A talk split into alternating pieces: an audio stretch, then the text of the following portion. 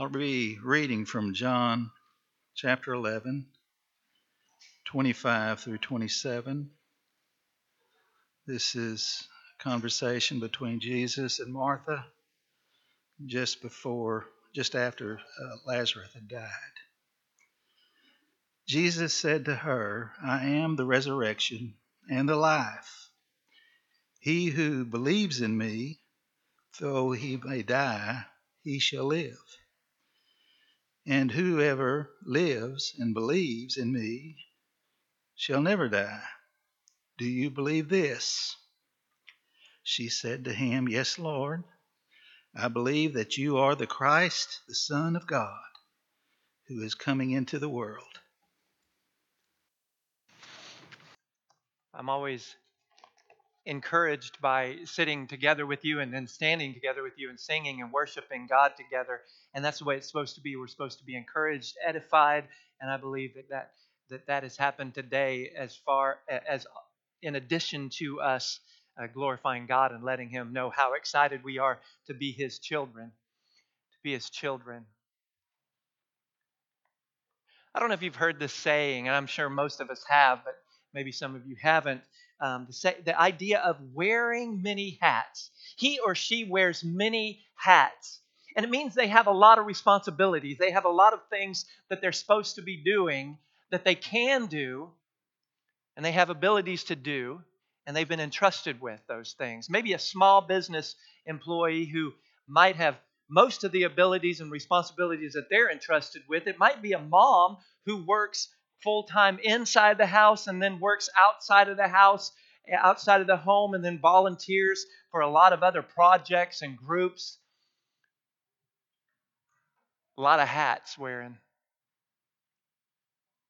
Sometimes it's difficult to list all of the hats that someone wears, figuratively speaking.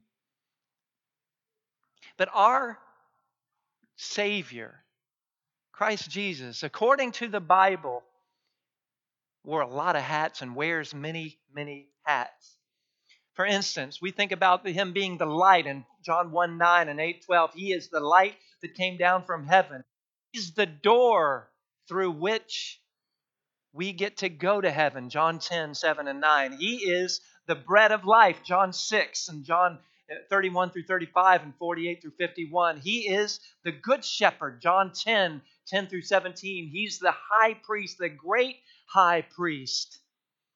He is the king, according to 1 Timothy 6:15. He is the Lamb of God that takes away the sins of the world, John 1:29. He is the Lion of the tribe of Judah, Revelation 5:5. He's the cornerstone with which the holy temple of God is built, Ephesians 2:20 and 22. And he is the foundation upon which all should be built, 1 Corinthians 3:11. In other words, he wears a lot of hats. If someone were to ask you, "Can you tell me what Jesus is like?" If you could memorize this list, and maybe Andy could, I don't know. I sure couldn't. But if you could memorize this, that'd be a great description of all the hats that Jesus wears. But as we look at today's scripture, as we look at John 14:6, we're going to think about a description that Jesus uses on himself. Maybe the best known description of Christ is found here in John 14:6. Jesus says to him, "I'm the way." He says, "I'm the truth. I'm the life. No one comes to the Father except through me." And this statement from the Lord will impress us. It should rest on our minds and on our hearts and let us know Jesus is something important. He says, "I'm the way, and I am the truth, and I'm the life." And we're going to look at the following thoughts about this. And so why do I need to know this? Why would I need to understand this? We need to remember at all times who our Savior is, who Jesus is, and how he is, because that's who we're following. And so we're going to start out with just talking about this first thing that he says, the way, the way. I don't know what we did before we had Google Maps. and Waze and other navigational apps that are out there for our phones. I guess we used maps, and we got lost a lot.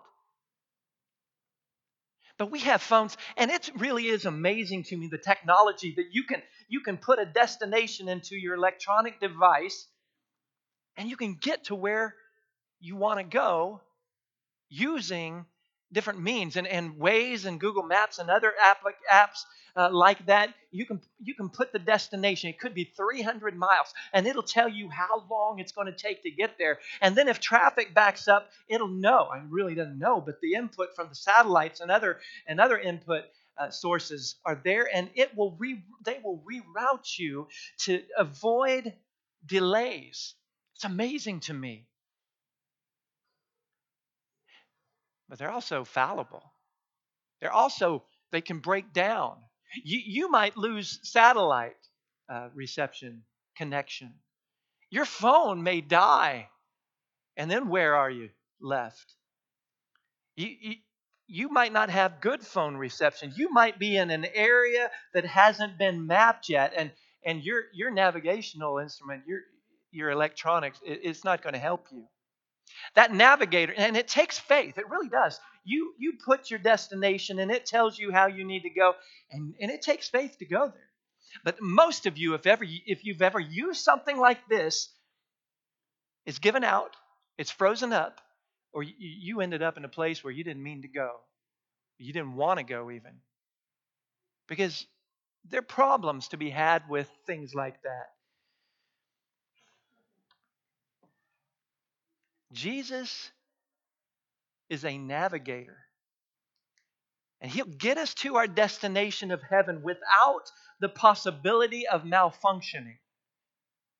His way is the surest way. His way is the right way. His way is the only way. We're going to look at some characteristics of this way. It is the holy way. Isaiah 35:8. A highway shall be there, and a road, and it shall be called the highway of holiness.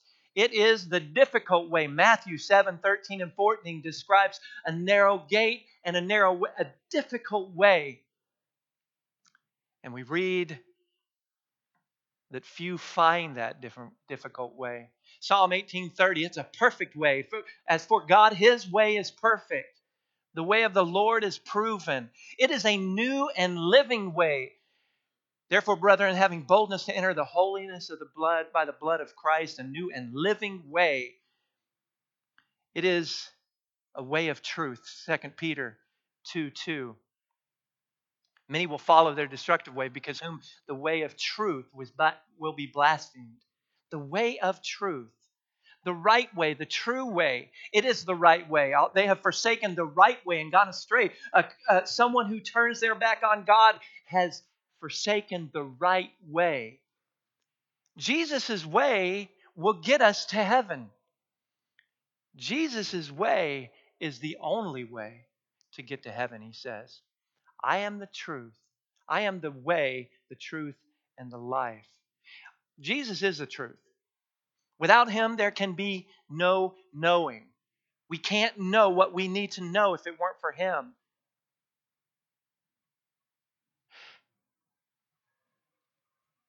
Getting ready for the sermon, I was thinking about this idea of catching people in lies. And we would like to think that we are really good about watching someone and determining whether or not they are lying.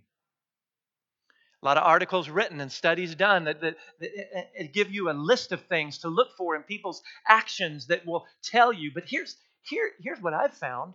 A lot of those lists contradict each other. How does that work? It's inconsistent. Sometimes they say, watch for a liar to see if they're fidgeting. Sometimes they say, watch for a liar to see if they're really still. Okay? Which one is it?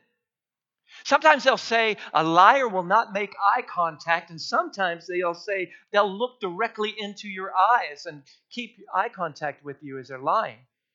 Well, which one?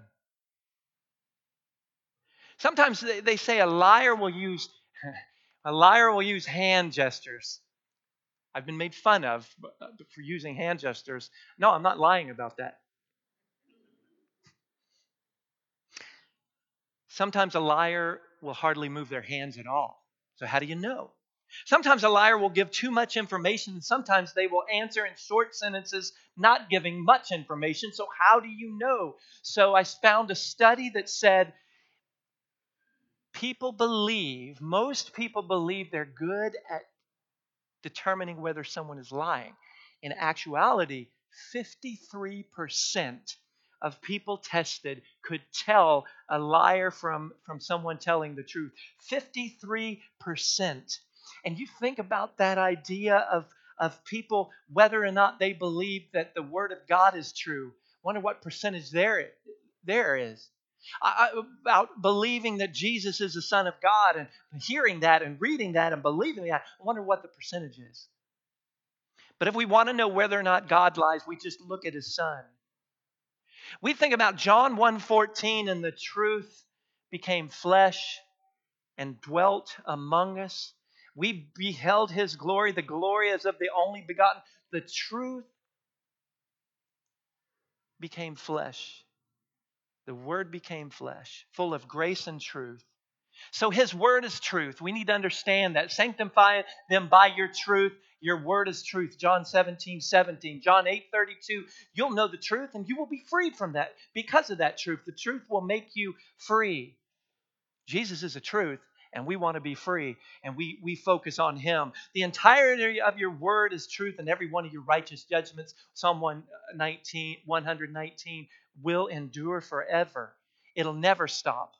And Isaiah 48, the grass withers, the flower fades, but the word of our God stands forever. His word is truth. His word is final. His word, Jesus, never dies, never will die, never will cease being true. There are a lot of things that end up being untrue after we wholeheartedly believe that they're true. We want to believe our kids at different times when they're lying, and it's so disappointing. We want to believe each other, and it's so disappointing to find out that people around us have been untruthful. We desperately need to understand that we can absolutely believe that Christ is God's Son, that He is the truth, and that is no lie. He's the life, He says. He's the life. Without Him, we cannot live for eternity. I don't know, this is ironic to me. Young people. You know who Robin Leach is? Robin Leach. No. It's interesting to me that he was the host in 1984 to 1995 of a show called Lifestyles of the Rich and Famous, and no one knows who he is. It's Robin Leach from 84 to 95. And what he did week after week for an hour at a time, he would go find the rich and famous, the athletes, the movie stars, the singers, just various celebrities. They had to be rich and they had to be famous. Criteria. Well, what made them rich? Well, according to the show's producers, they decided if they are worth at least $50 million and they're famous, they can be on Lifestyles of the Rich and Famous. And so what Robin Leach would do, he would interview these people, famous people in the 80s through the early mid-90s, and they would tour their mansions, elaborately decorated, closets full of designer clothes and bathrooms with gold faucets and bathtubs that are lined with gold, garages full of expensive sports cars and pools and so many rooms. And they would tour these, and we would watch this, at least a lot of us would. Millions of people throughout the United States and the world would watch this and think, oh, they're living the good life. And some people aspired to live like them. And we still have that kind of thing going on as far as TV. But we Christians understand, as far as God is concerned, we are worth so much more than $50 million. Some of the prayers already mentioned how God feels about us and how He sees the value of us. We are worth the life of His Son. He is the life that we get life from. And no one can begin to live until we allow Christ to live in us. Where does life come from? Jesus. He is the source of life. He is the life. He is here. He came so that we can have life, John 10:10. He says, as the living Father sent me and I live because of the Father, so he who feeds on me will live. Why? Because of me. We believe, John wrote, these are written that you may believe that Jesus is the Christ, the Son of God, and that believing in him, you may have life in his name, because he is the life. He's the wonderful life. When Christ, who is our life, appears, Jesus Christ is the source of all life. If we want to truly live, if we want to live the good life, if we want to live the great life, if we want to live the perfect, the wonderful life of living with him, as mentioned in the prayers already, of serving and praising him forever up in heaven, we've got to live the good life down here. And the good life is an awesome life. There are people in this room that we love like crazy. We love each other like crazy. And the only thing that keeps us together is Jesus, because we believe that he is the life and that, and we are in his body, and we have his blood flowing through the body, and we are living spiritually just because of him. He is the source of life. And then the replication of life. John 5:12, he who has the Son of life, he who has a son has life, and he who does not have the Son of God does not have life. He's a way, and without that way, we have no way to get to heaven. He is the truth, and without that truth, without knowing that truth, we have no way of knowing how to get to heaven. And he is the life, and without him giving up his life, we would have no life for eternity. He is the way. He is the truth, and he is the life. You know, Christ is the only way to go, the only way to go. And without him there, we would be lost. Christ is a truth, and that's the only thing that we should know is him in order to get to heaven. Without him, we are ignorant. And Christ is a life, and he's the only way to live. And without living that life, we are condemned to eternal death. And so as we end, and I'm going to ask you three questions, actually six. He is our way. Is he our way? That's one part of the question. And if so, as Christians, are we trying to lead others on that way? Is he our truth? And if he is, are we trying to teach the truth to others? And is he our life? And if so, are we trying to give others the opportunity to live for eternity? So the question can be asked of Christians, and the question could be asked of non-Christians. Is he the way that you're following? Is he the truth that you know? And is he the life that you're living? And if he's not any of those three, you've got to take care of that problem that you have, whether you're a Christian or not yet. If you are in a situation where you want to learn more about how to get to heaven, more about what God's will is for us in order to know for sure that we're going to heaven, and you're not sure about that yet, we would love to study with you. Let us know about that. We'll be excited about doing that with you. But if you're a Christian and you haven't been living like you should, take care of that. Ask for forgiveness. And if you need prayers from us, let us know, and we would love to pray with you.